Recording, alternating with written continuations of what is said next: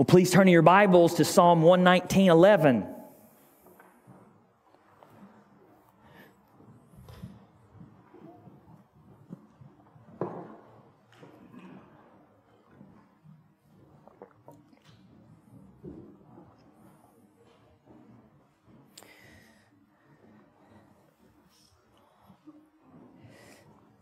I'm hoping that even during our time in uh, this passage this morning, that you'll memorize it uh, by the time we're done this morning. Uh, Psalm 119, 11. I have stored up your word in my heart that I might not sin against you. I have stored up your word in my heart that I might not sin against you. I've stored up your word in my heart that I might not sin against you. Father, we do again thank you that you've given us your word, and we pray, Lord God, that we would store it up, that we would treasure it up, that we would hide it up, Lord, that we would um, know it and love it and rightly divide it and memorize it and hold it dear and hear it and obey it. Lord, we pray that we would store it up in our hearts that we might not sin against you. Lord, make us a holy people, make us a humble people. Help us be encouraged this morning uh, to pursue you in ways we've not before, that we would grow in Christ. Lord, help us to uh, come this morning viewing this as an exhortation to eat the most luscious, delicious food we have ever had, Lord, and not as a burden. Holy Spirit, do that in us for Jesus' sake. Amen. Every year, for the last 12 years, once a year, we have focused on the Word of God before the new year. And I have often encouraged us to consider uh, getting a Bible reading plan and reading the whole Bible in a year. Two years ago, we had that same focus on the Word, and I always encourage people consider reading the Word of God. Uh, I do that because of John Piper's influence on my life. He, he preached a sermon once a year at his church uh, to, on the Word of God and encouraged people to read the Bible in a year. And so I'm following him as he follows Christ. I think it's good for you. I think it's helpful. I think it's loving. I think it will help you grow in Christ. Um, and so I encourage you to do that two years ago. But I also challenged uh, us, again, you don't have to, but some people did, uh, to listen to Mark Dever's sermons on all the books of the Bible. So he preached a sermon on every book of the Bible, a whole sermon on the book of Genesis and so forth. And uh, I challenged us to listen to those. Um, and uh, I mean, you'd be amazed at how much spare time you have. Uh, I mean, usually when I'm sitting down on the bathroom, that's about 10 minutes, and I can listen to 10 minutes of stuff during that time. That's 70 minutes a week. That's almost two sermons a week while I go to the bathroom. Um, what, what do you do when you brush your teeth? If I had a good enough speaker, I could do it in the shower. I don't have a really good speaker. Uh, Howard's got a good speaker, man. That speaker he brought, man, that'll boom in the shower. But just consider all the ways you can use time to fill yourself with the Word of God. And I need that because often during those times of downtime, I'm thinking stuff I ought not be thinking. Oh, I'm afraid of this. Oh, what if that happens? Oh, no, I'm afraid of this in the future. Oh, no, I need to hear the Word of God. And so I encouraged you to look at your spare time and fill that with listening to good sermons about uh, God by Mark Dever on each book of the Bible. Well, this year, uh, I'm going to focus again on challenging you to read the Word of God, and we'll give out the Bible reading plans. Um, but this year, my challenge is g- going to be this that we memorize Romans chapter 8 together. Romans chapter 8. Um, uh, a whole chapter of the Bible. Many Christians have never memorized a whole chapter of the Bible. Uh, it's 39 verses, so that's less than one verse a week. Um, again, you don't have to do this, uh, but I'm just, I'm going to do it, God willing. And I'm inviting anybody who wants to do that along with me to memorize Romans chapter 8. And throughout the year, I'll ask people, would you like to recite verses 1 through 4? I was going to have Brandon stand up and recite uh, the Ten Commandments, uh, Exodus 21 through 17, which he memorized just on his own because he's a new believer and he's hungry for the word like a baby. Give me that milk, give me that milk. And he's just memorizing it already because he just loves God and loves the word of God. And I knew about that. He shared that with me. So I was going to have him stand up and, and share that. Uh, and so that's what we're going to think about today is the, the memorization of the word of God. Now, there's different ways to memorize the Word of God, right? There's you can have the note cards and write them out, and you can. I'm going to focus on these verses, but some of y'all just memorize the Word of God because you're desperate. I mean, I was desperate to not fear, so I memorized uh, Psalm 56 3. When I'm afraid, I put my trust in you. Um, uh, and so there's different ways of memorizing. More formal ways, I'm going to memorize Romans chapter 8. But then there's just more. You're a child of the king and you love his word. And so as you read it, you remember it and it encourages you. So have both those ways in mind as we go through uh, this study. Uh, David Mathis has written a book called Habits of Grace Enjoying Jesus Through the Spiritual Disciplines. And I, I love that title, Habits of Grace. We want to build habits of grace in our lives, the spiritual disciplines like Bible reading, uh, Bible memory, Bible study, prayer, uh, fasting, journaling, singing unto God, corporate worship. We want to build these means of grace into our lives, those habits of grace, receiving God's grace through those means. But why? To enjoy Jesus. That, that, that's the point. We, we want to enjoy Jesus through the spiritual disciplines. And, and he writes in that book before turning our focus on the means of grace and the practices or habits that ready us to go on receiving God's grace in our lives, this much must be clear from the outset. The grace of God is gloriously beyond our skill and technique. The means of grace are not about earning God's favor, twisting his arm, or controlling his blessing but readying ourselves for consistent saturation in the rolls of his tide. Or you could say, in the pouring out of that everlasting water of grace, which I continue to enjoy every morning when I get up and come and see the fountain flowing on Chewin American Street. It's never ending, never stopping, never lets up never comes down to a trickle, just flowing grace and love toward his children. Beloved, remember this we're chosen by grace before the foundation of the world. If you're a Christian today, it is because God chose you to be a Christian before the foundation of the world. Ephesians 1 4 through 5. He chose us in Him, in Christ, before the foundation of the world, that we should be holy and blameless before Him. In love, He predestined us for adoption through Jesus Christ. Jesus' work is grace to us. Titus 2:11 For the grace of God has appeared bringing salvation for all people. Jesus appeared. Jesus came full of grace and truth and he lived a perfect life. He died on the cross for sinners and rose up from the dead. This is grace to us. We believe by grace, for it is by grace we've been saved through faith. And this is not your own doing, it's the gift of God, not a result of work, so that no one may boast. We repent by grace.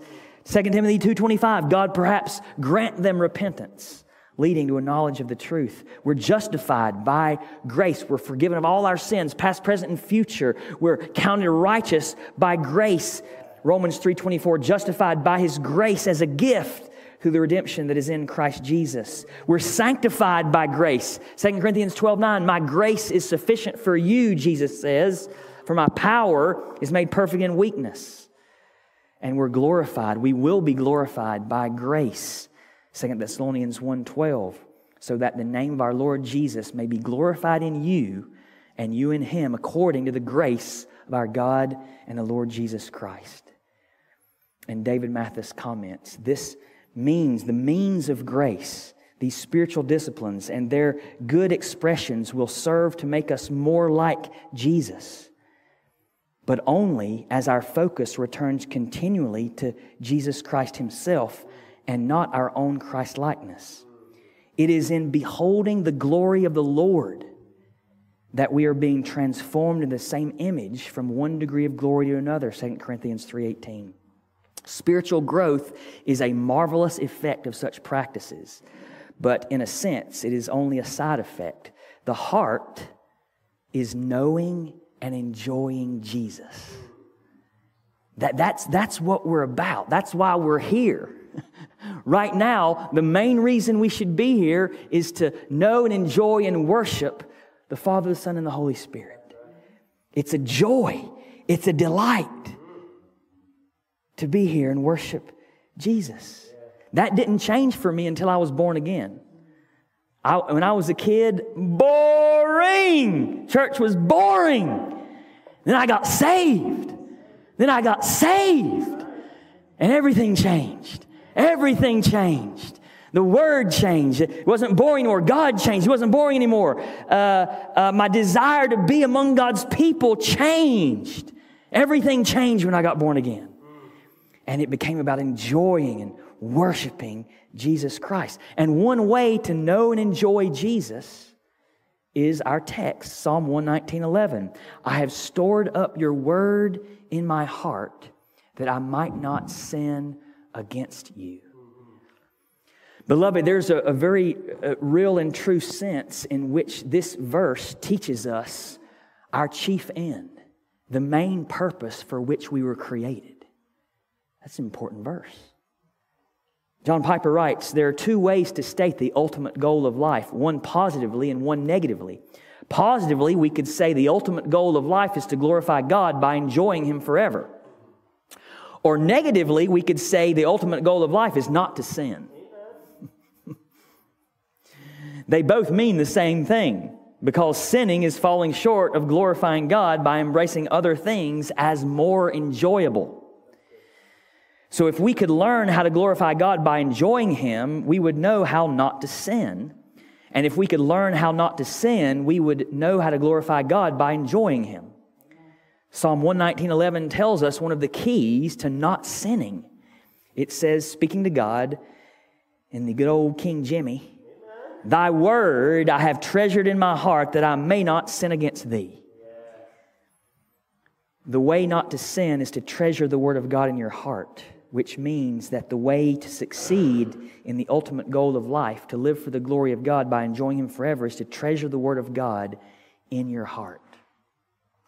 And so, uh, the point of this sermon is this memorize God's Word, that your hearts may be stirred to turn from sin absurd, for Christ is always preferred. Memorize God's Word right? That's what we, I'm encouraging us to do more. And, and I, by the way, I'm not good at this. I'm not a good memorizer of Scripture. This has not really been on my radar, formally doing it, uh, for the last probably 10, 11 years.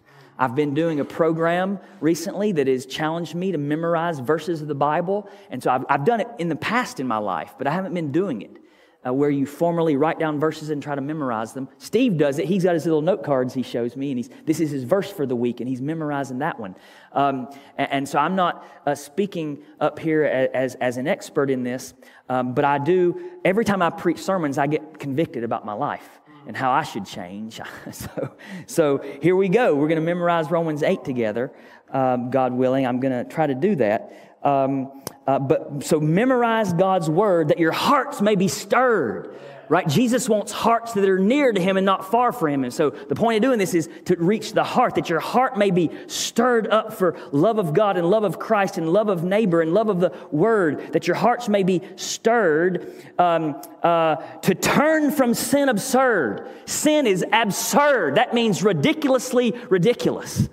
absurd is insane. Sin is insane. It's absurd. It's stupid. It's foolish. And yet we partake in it. And yet, by hiding the word in our hearts, we see that sin's absurd.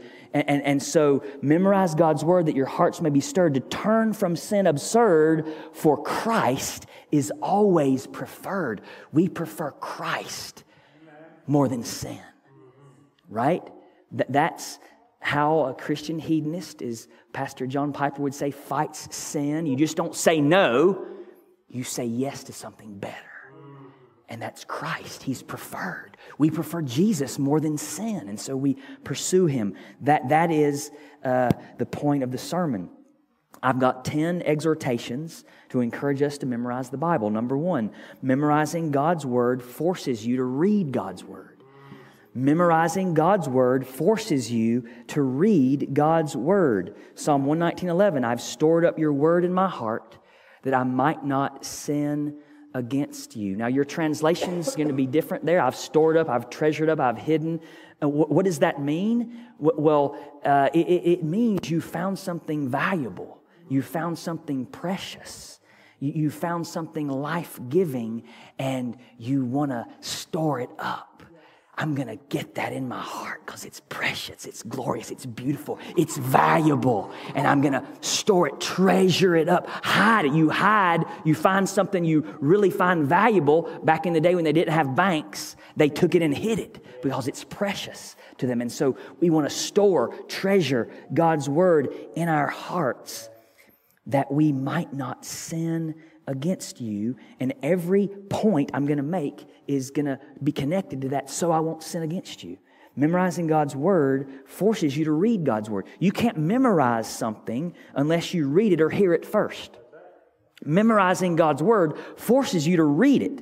And reading God's word has always been a priority for God's people. This is amazing to me. I've never seen this before uh, as I've th- thought about God's word. But, but, but think about how central reading God's word has been to God's people. Exodus 24 7. And most of these, all but two, are corporate, doing it in the assembly together. Exodus 24 7. Then he took the book of the covenant and read it in the hearing of the people. Moses did that. Kings, what, what were the kings of Israel supposed to do? Deuteronomy 17, 18 through 20. When he sits on the throne of his kingdom, he shall write for himself in a book a copy of this law, approved by the Levitical priests, and it shall be with him, and he shall read it all the days of his life, that he may learn to fear the Lord his God by keeping all the words of this law and these statutes and doing them. Yeah. He shall read it. Joshua 8, 34 through 35. And afterwards, he read all the words of the law, the blessing and the curse, according to all that is written in the book of the law. The, eh, there was not a word of all that Moses commanded that Joshua did not read before all the assembly of Israel and the women and the little ones and the sojourners who lived among them. Yeah. They didn't have a nursery. Amen. The little ones were there. Just a side point. King Josiah's reforms. When King Josiah was going to reform uh, and they found the law, what did he do? 2 Kings 23 2. The king went up to the house of the Lord, and with him all the men of Judah, and all the inhabitants of Jerusalem, and the priests and the prophets, and all the people, both small and great. And he read in their hearing all the words of the book of the covenant that had been found in the house of the Lord. Nehemiah 8. 2 through 3. Ezra, the priest, brought the law before the assembly, both men and women, and all who could understand uh, what they heard on the first day of the seventh month. And he read from it facing the square before the water gate from early morning until midday in the presence of the men and the women and those who could understand. And the ears of all the people were attentive to the book of the law. He read. For you pro nursery people, you would say, well, they understood. Jesus. What about Jesus? Luke 4, 16 through 17. And he came to Nazareth, where he had been brought up, and as was his custom, which means he did it more than once. This is what he did. He went to the synagogue on the Sabbath day and he stood up to read. What about the church of Jesus Christ? Colossians 4:16. And when this letter has been read among you, have it also read in the church of Laodiceans, and see that you also read the letter from Laodicea. Read, read, read. 1 Timothy 4:13 Until I come devote yourself to the public reading of scripture to exhortation to teaching and Revelation 1:3 Blessed is the one who reads aloud the words of this prophecy and blessed are those who hear and keep what is written in it for the time is near Beloved, memorizing God's word forces you to read it, and reading God's word will keep you from sinning against God.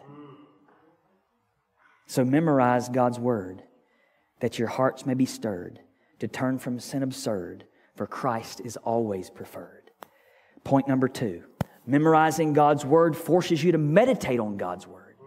Memorizing God's word forces you to meditate on God's word. Psalm 119:11, I have stored up your word in my heart that I might not sin against you. What does it mean to meditate?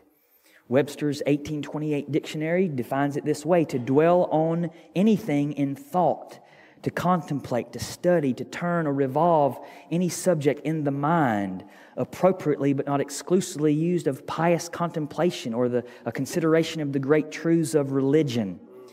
Don Whitney defines it this way deep thinking on the truths and spiritual realities revealed in Scripture for the purposes of understanding, application, and prayer.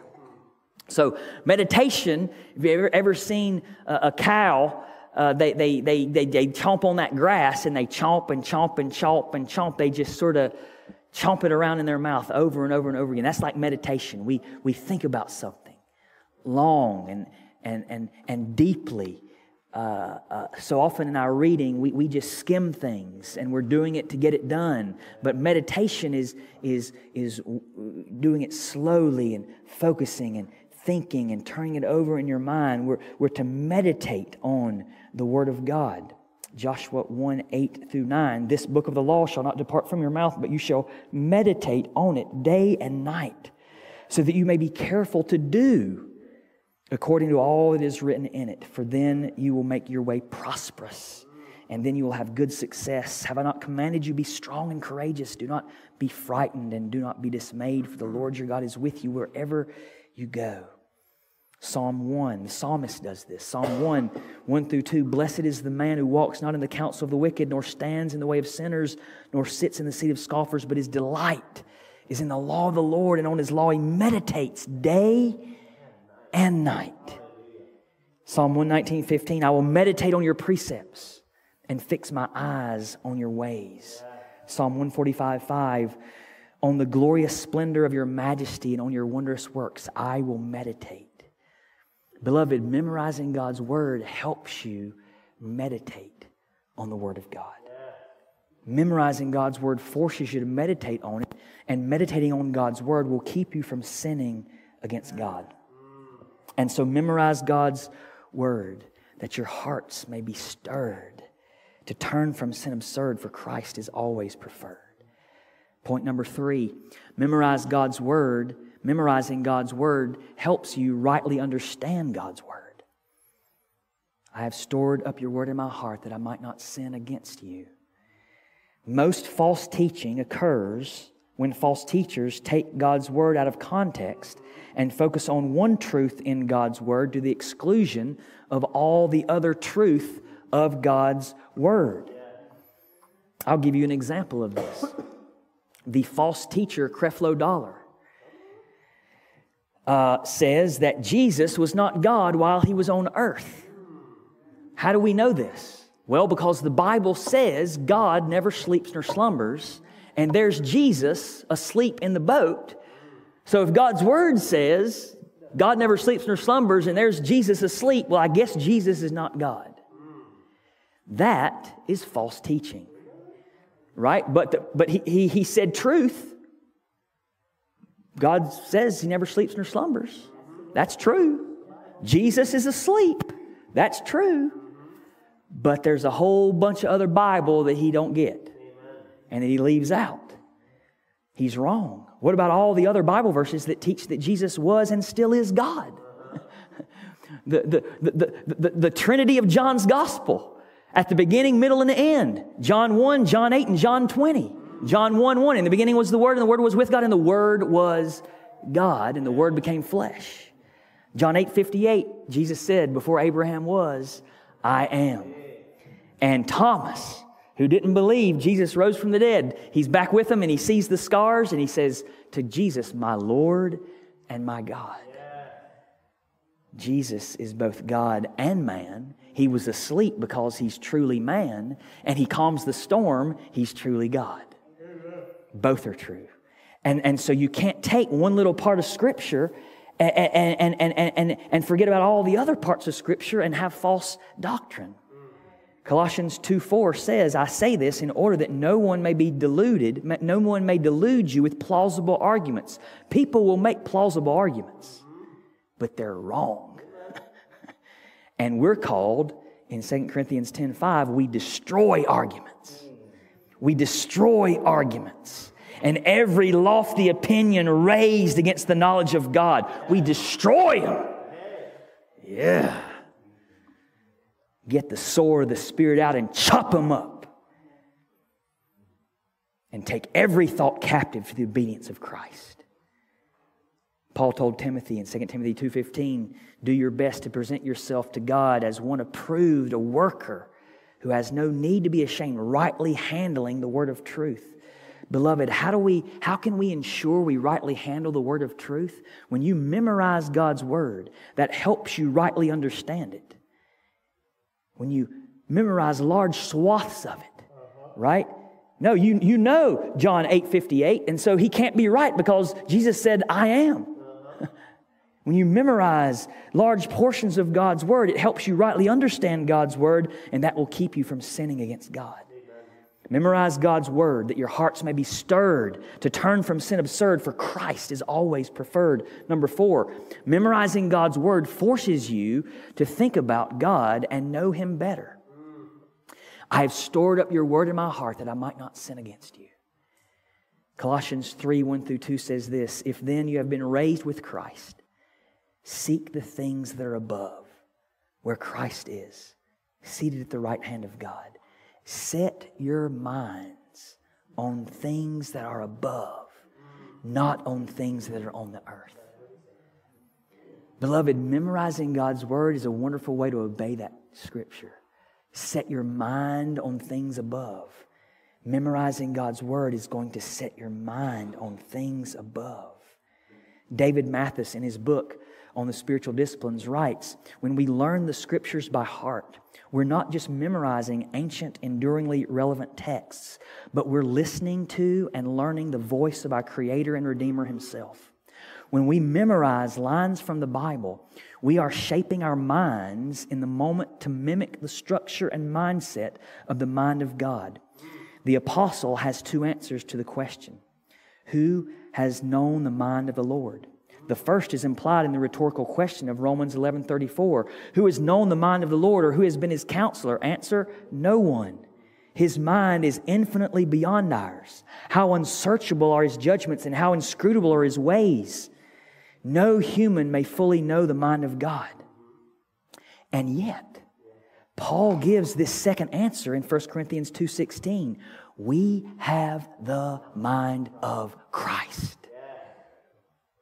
as we not only read and study the scriptures, but understand them and then meditate on and memorize them, we increasingly have the mind of Christ as we are conformed to his image. We cannot know the mind of God exhaustively, but we can make real progress in degrees. And few ways, if any, imprint the mind of God on our minds like memorization with meditation of what he has so plainly said in the scriptures. Yeah.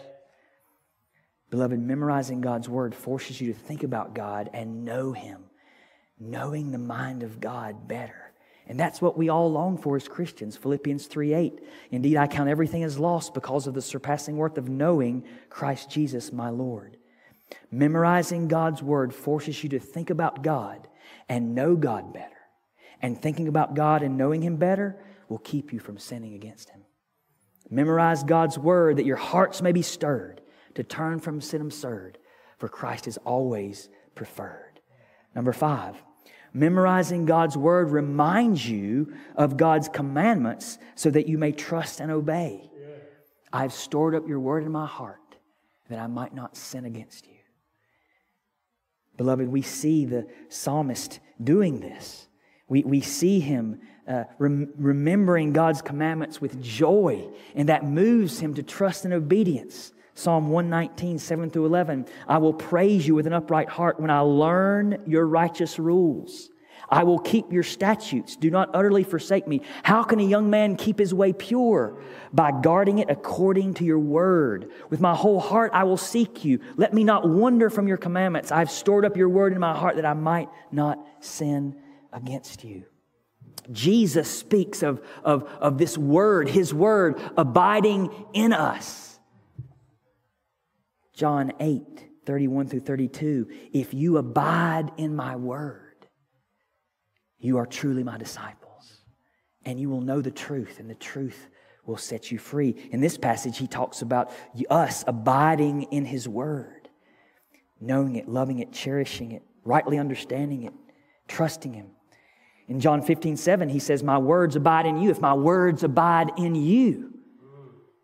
And this, this is more than just memorization because the Pharisees memorized a bunch of God's word, right?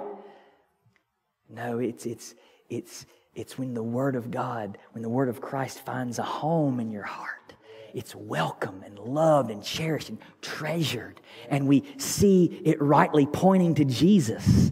And we trust in Jesus and follow Jesus and love Jesus. And we delight in the Word in the right way for the glory of God. Jesus commanded us in his Great Commission, Matthew 28 20, teaching them to observe all that I have commanded you. When you memorize God's word, you, you remember what Jesus has commanded. Many of you who don't formally memorize God's word, you, you know God's commandments. You, you, you, you didn't ever formally sit down, I'm going to memorize Exodus 20, thou shalt not commit adultery. But you know it. You know, there's a lady in the church who probably has never actually written down on a note card verses, but when she prays, she prays Bible. It, it, it's, it's, it's like, I think Spurgeon said of John Bunyan, when you prick him, he bleeds Bible.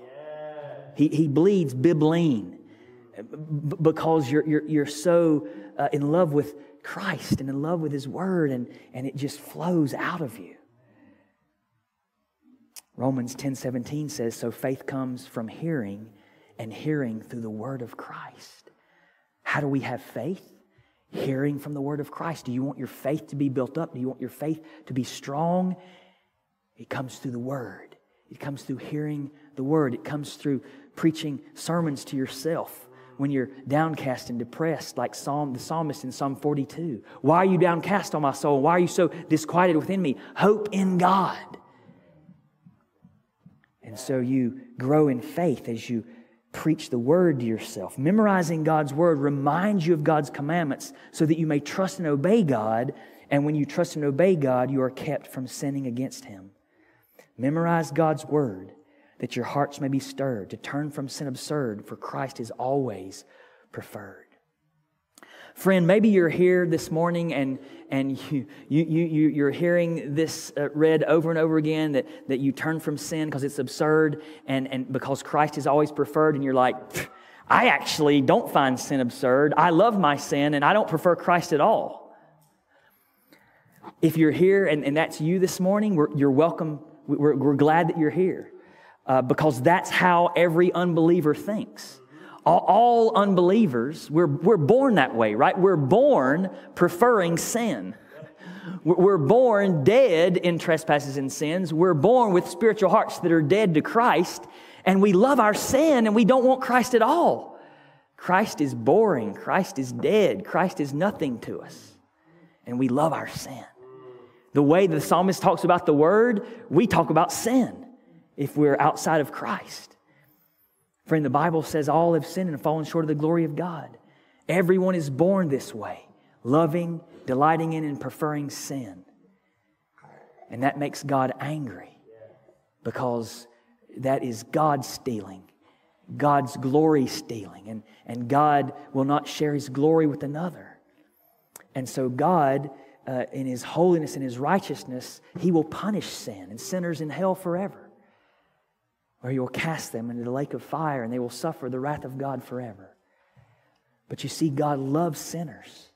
He, he loves sinners who have preferred other things above Him. And He loved sinners so much that He sent His Son Jesus, the God man, to live a perfect life, to live and love the Word how we should. Jesus perfectly treasured God's Word in His heart, and He did not sin against God. He's the only one who ever did that. Everyone else has did that and they're dead. Muhammad did that and he's dead. Buddha did that and he's dead. Confucius did that and he's dead. Everyone else has sinned and died. Jesus never sinned. And he died on that cross for our sins. He took upon himself our sins and was crushed and bore the wrath of God and died and was buried. And on the third day, he rose from the dead, he conquered sin, death, and hell.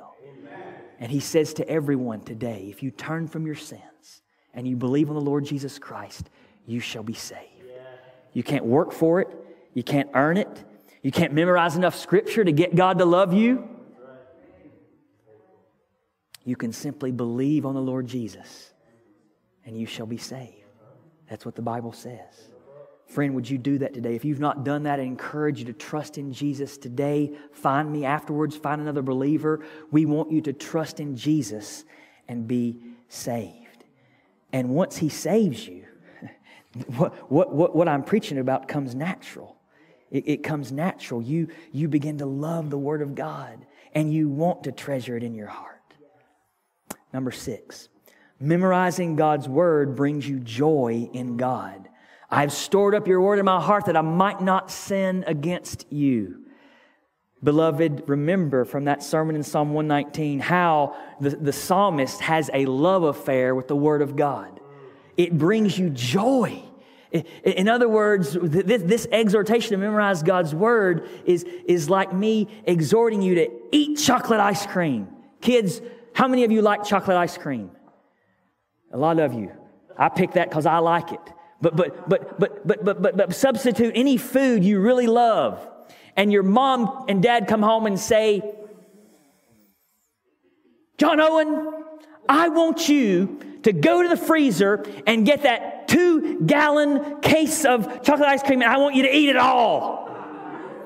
Now, now, when, when, when, when that happens to John Owen, does John Owen feel like, oh, mom is making me feel so guilty to go eat ice cream? I just feel pressured by the burden of this commandment. It's so burdensome to me to go have to eat this ice cream. Oh, woe is me. No. No, no, no. He, he, he's joyful and he, he, he delights in, in, in ice cream and, and he wants to go. He loves it. He, he, it's his joy, is his delight. You see? So, even if you don't like chocolate ice cream, John, just put in your favorite ice cream. What, what do you like? Pardon? What's he saying, Becky? He does? Okay, good. So, so, so uh, it's his delight. And, and so we, we, we have to understand this is, is my, these exhortations you memorize God's word, this is for your joy in God. It's for your joy in God. Psalm 119, 20, my soul is consumed with longing for your rules at all times.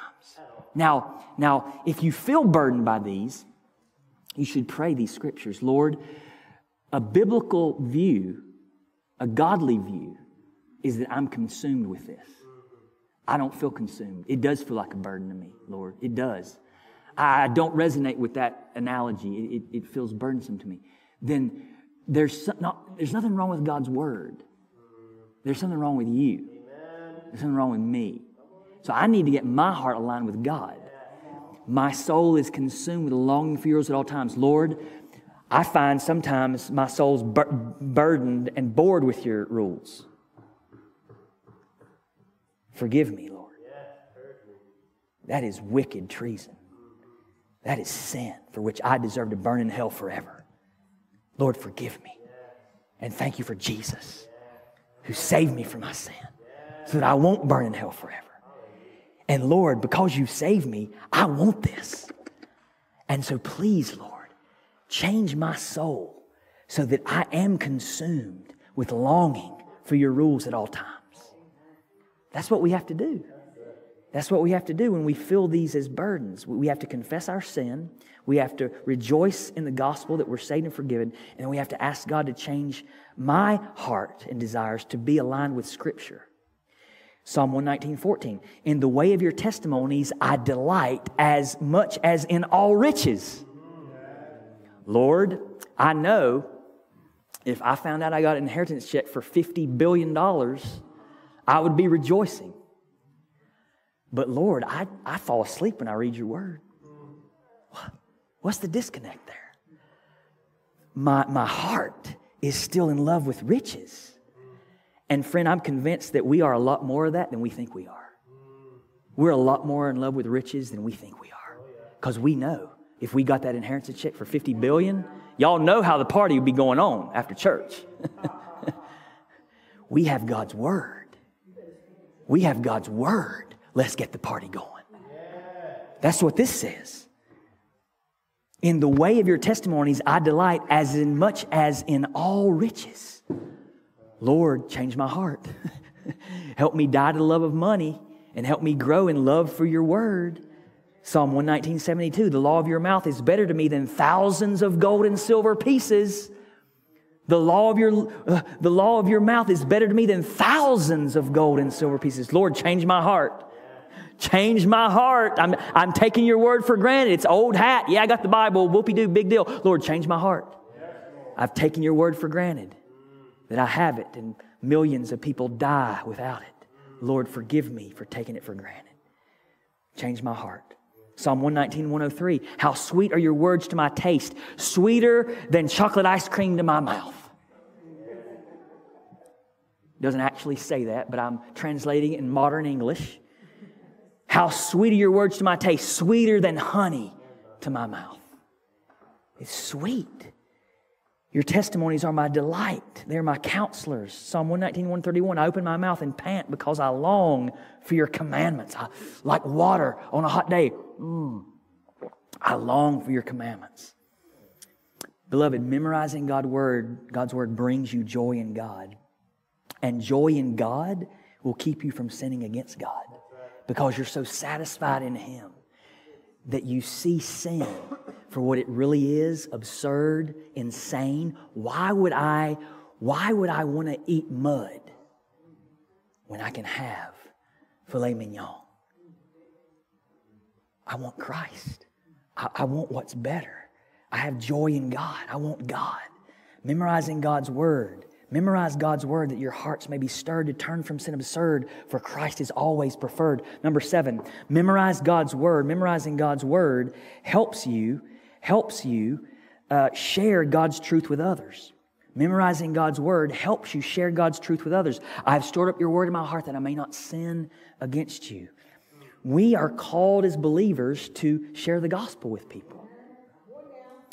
We're called to share the gospel like I was mentioning, that Jilly, you know, was sharing the gospel with the, the mascot Hooter at the uh, temple game and at the football player, right? Uh, and so you're always on duty. We're always on duty. And, and there were times, so Brandon, we were trying to get Jilly on the big screen right? And so Brandon picked her up and was, oh, oh, oh, and they finally got her, and I'm right beside him with my Jesus is God on. And so the whole stadium saw Jesus is God too. We're always on duty, telling people the truth. You got to know the truth to be able to share the truth, right?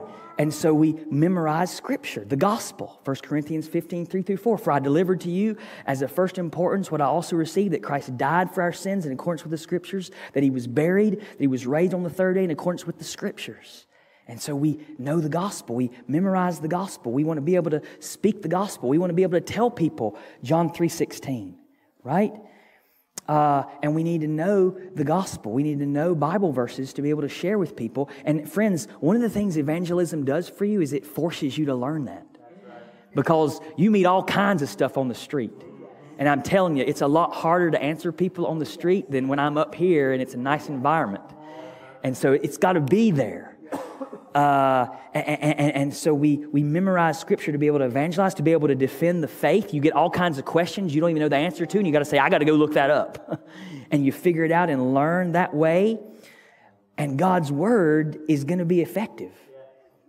God's word is a fire, it's a hammer. It will not return void. It will accomplish what God sends it to do. And so when you're sharing the gospel, use God's word. We are called to disciple one another and share God's truth. We're to teach the Great Commission, right? To teach others to obey all that Jesus has commanded.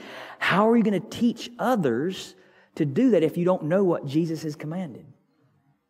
And so we need to know the Word of God to some degree. We want to encourage one another with the Word of God. Romans 15 4 says, For whatever was written in former days was written for our instruction, that through endurance and through the encouragement of the Scriptures we might have hope. Through the encouragement of the Scriptures, we might have hope. And so we want to encourage one another through the Scriptures that we might have hope.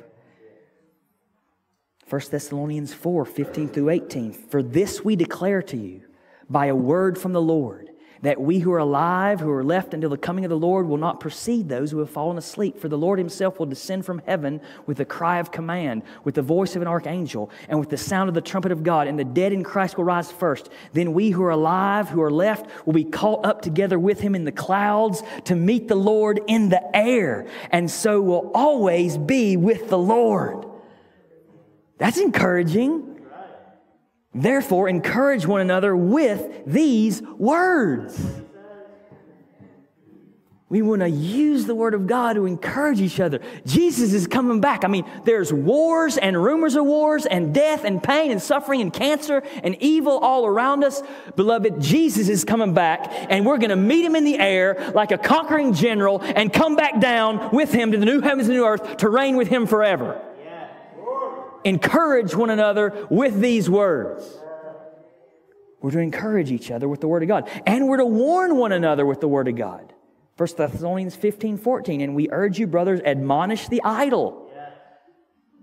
Admonish the idle, encourage the faint hearted, help the weak, and be patient with them all. We're to warn one another using the Word of God. Memorizing God's Word helps you share God's truth with others, and sharing God's truth with others keeps you from sinning against God because you're obeying God in evangelism and discipleship. You're turning others away from sin, and you're busy about God's work, so you ain't got time to sin. Number eight, we are commanded now, this one, I wanted to talk about this one afterwards, uh, but we don't have Bible discussion. But if you remember, talk about it next week. We, I don't know if we'll do discussion next week because we got a baptism, but in a few weeks or whatever, um, talk to me about this when We are commanded to memorize God's word. Now, I, I changed that to and put encouraged because a lot of the guys I listened to said there's no place in the Bible where you're commanded to memorize. Ugh, I didn't like hearing that. But these guys are wise and smart, and I don't want to overreach my bounds, but something we can talk about. What, what scriptures would I go to to, to, to, to, to say, I think the Bible might command we should do this? Well, the one I'm preaching on. I want to imitate the psalmist. I want to do what he does. I want to be like Jesus. I have stored up your word in my heart that I might not sin against you. Deuteronomy 6, 4 through 9. Hear, O Israel, the Lord our God, the Lord is one. You shall love the Lord your God with all your heart, with all your soul, with all your might, with all, uh, uh, with, and all these words I command you today shall be on your heart. You shall teach them diligently to your children, and shall talk of them when you sit in your house, and when you walk by the way, and when you lie down, and when you rise. You shall bind them as a sign on your hand, and they shall be as frontlets between your eyes. You shall write them on your doorposts in the house of your gates. I mean, talk about it all the time when you sit, when you rise, when you lie down, when you get up teach your children. I mean, it just sounds like they know the word. They're always talking about it. I, I was at this house long, not long ago, and they had Bible all over their house. Like every kitchen uh, counter, they had a different Bible verse. Just I love that. I love it. in the bathroom. In the bathroom, uh, Bible verses. Everywhere you go, Bible verses all over the house. I love that. I was in one bathroom and it had the verse in James. It says, "Cleanse your hands, you sinners." Bible everywhere. It, it, it, just, it just seems to me that, that, the way Deuteronomy 6 is written, you've, you've got it with you, right? Um, I, I, like to play the game, the Bible memory game, with friends. You know, I was running with a guy and he said, Okay, this is the game. You, you say a Bible verse from heart, and then I have to answer it with a Bible verse from heart. And whoever runs out, they lose. It's a fun game. Play it with your husband, play it with your wife. And, and you, you, Bible memory just encourages memorizing the Bible with one another. Uh, that's what I think about when I read Deuteronomy 6. Um, Colossians 3.16, let the word of Christ dwell in you richly. Let the word of Christ dwell in you richly, teaching and admonishing one another in all wisdom, singing psalms and hymns and spiritual songs with thankfulness in your hearts to God. How do you let the word of Christ dwell in you richly? Hide it in your heart. You're commanded or encouraged to memorize God's word, and obeying God's commands keeps you from sinning against God. Memorize God's word that your hearts may be stirred to turn from sin absurd, for Christ is always preferred. Number nine, memorizing God's word renews your mind and makes you wise. I have stored up your word in my heart that I might not sin against you. We're commanded to have renewed minds, right? We have the mind of Christ. We have renewed minds in Christ, and renew your mind. Romans 12, 2. Do not be conformed to this world, but be transformed by the renewal of your mind, that by testing you may discern what is the will of God, what is good and acceptable and perfect. So, what renews our mind? Thinking about the Word of God, thinking about the mind of God, listening to the Word of God. Uh, Philippians 4 8, finally, brothers, whatever is true, whatever is honorable, whatever is just, whatever is pure, whatever is lovely, whatever is commendable, if there's any excellence, if there's anything worthy of praise, think about these things. Beloved, where do we find those things that are true and honorable and just and pure and lovely and commendable and excellent and worthy of praise? Right here. Right here. So think about these things. And this makes you wise. Psalm 119, 97 uh, through 100. Oh, how I love your law. It is my meditation all the day. Your commandment makes me wiser than my enemies, for it is ever with me. I have more understanding than all my teachers, for your testimonies are my meditation. I understand more than the aged, for I keep your precepts. Young people, you want to be wiser than people who are older than you? Meditate on the Word of God. Know the Word of God. Keep the Word of God. David Mathis again writes Bible memory not only prepares us for the someday maybes when we use a memorized verse in counseling or witnessing or fighting sin, but it contributes powerfully in the present to making us the kind of person who walks in the Spirit today. It contributes right now to your being renewed in the spirit of your minds and being transformed by the renewal of your mind, that by testing you may discern what is the will of God, what is good and acceptable and perfect. Not only is it then ex- uh, accessible to us for future decision making and temptation battling in varying contexts, but the very act of memorizing Scripture as we understand and engage with the meaning of the text changes our minds in the present to make us the kind of people who discern what is the will of God. Memorizing God's word renews your mind and makes you wise, and renewing your mind and pursuing wisdom keeps you from sinning against God. Memorize God's word that your hearts may be stirred to turn from sin absurd, for Christ is always preferred. And finally, number 10, number 10, memorize God's word to fight like Jesus, to be like Jesus, and to see Jesus memorize God's word, to fight like Jesus, to be like Jesus, and to see Jesus. I've stored up your word in my heart that I might not sin against you. Jesus Christ stored, treasured, hid God's word in his heart like no other man who ever lived. And he is the only man who ever lived who never sinned against God. And he came saying over and over again, It is written, it is written, it is written. When he rebuked, he said, Have you not read? Have you not read? Have you not read? Kevin Holleran writes Jesus quoted 24 books of the Old Testament almost 180 times in the New Testament. It's clear that he thought the scriptures as the ultimate authority in life and a way to understand the heart and desires of God. Why would we not follow the example of Jesus in knowing the scriptures by heart? Jesus Christ fought temptation using Scripture. Brother Steve read that for us in Matthew 4 when Jesus was tempted by the devil, right? What did he do every time he was tempted? It is written, it is written, it is written, Satan. He had, Jesus had the Word of God memorized and he quoted it to battle temptation and overcome the devil. Jesus fought that way. He fought with Scripture. He fought with Scripture. Ephesians 6:17 tells us the word the sword of the Spirit, which is the Word of God. We fight with the sword of the Spirit, which is the Word of God.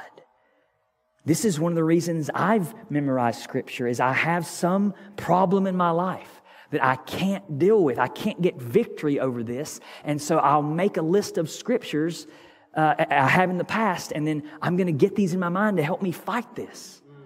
For example, lust. Lust. Looking with lust on a woman. Blessed are the pure in heart, for they shall see God. When I'm tempted, just go, go into repeat mode. Blessed are the pure in heart, for they shall see God. Blessed are the pure in heart, for they shall see God. Blessed are the pure in heart, for they shall see God. I want to see God. I prefer Jesus more than that. He's better. He's more beautiful. He's more glorious. Blessed, happy, satisfied, favored by God are those who are pure in heart. Lord, help me be pure in heart. And so we memorize God's word to fight sin. To fight sin. So we have it ready. When the temptation comes, you might not have your Bible. And so we memorize that way. Every time, if you've been in the hospital and I visited you, if I can find a marker, y'all know what I do. I go to that board that says, What is my greatest need for today? And I write, Hope in God. That's Bible from Psalm 42. Hope in God. Hope in God. That's what you most need today. You need to hope in God. Sometimes I get fearful. Sometimes I get so fearful that I'm paralyzed.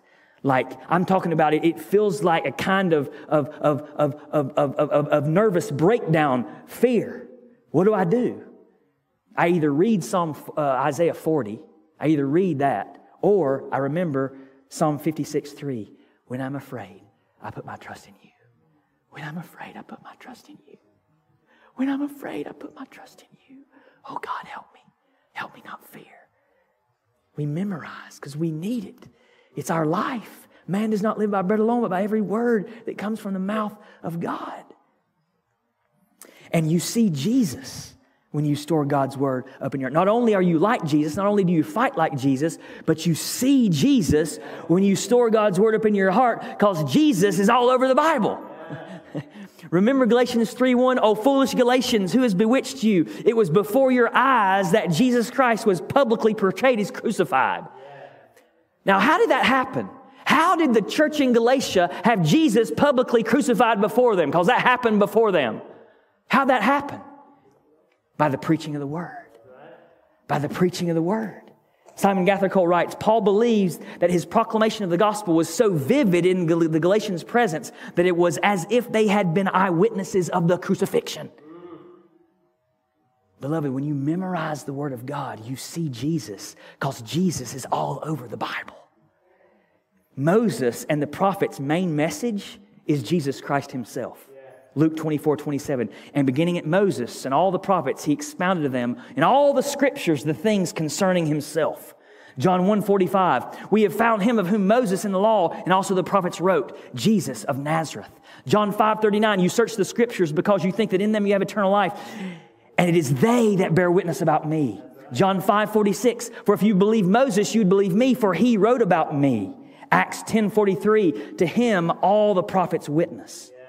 The Father, God the Father's main message is Jesus Christ Himself. For God so loved the world that He gave His only begotten Son that whosoever believeth in Him shall not perish, but have everlasting life. John 5 37, and the Father who sent me has Himself borne witness about me. John 8 18, the Father who sent me bears witness about me. 1 John 4 14, and we have seen that, and testify that the Father has sent His Son to be the Savior of the world. 1 John 5 9 through 12, if we receive the testimony of men, testimony of God is greater. For this is the testimony of God that he is born concerning his Son.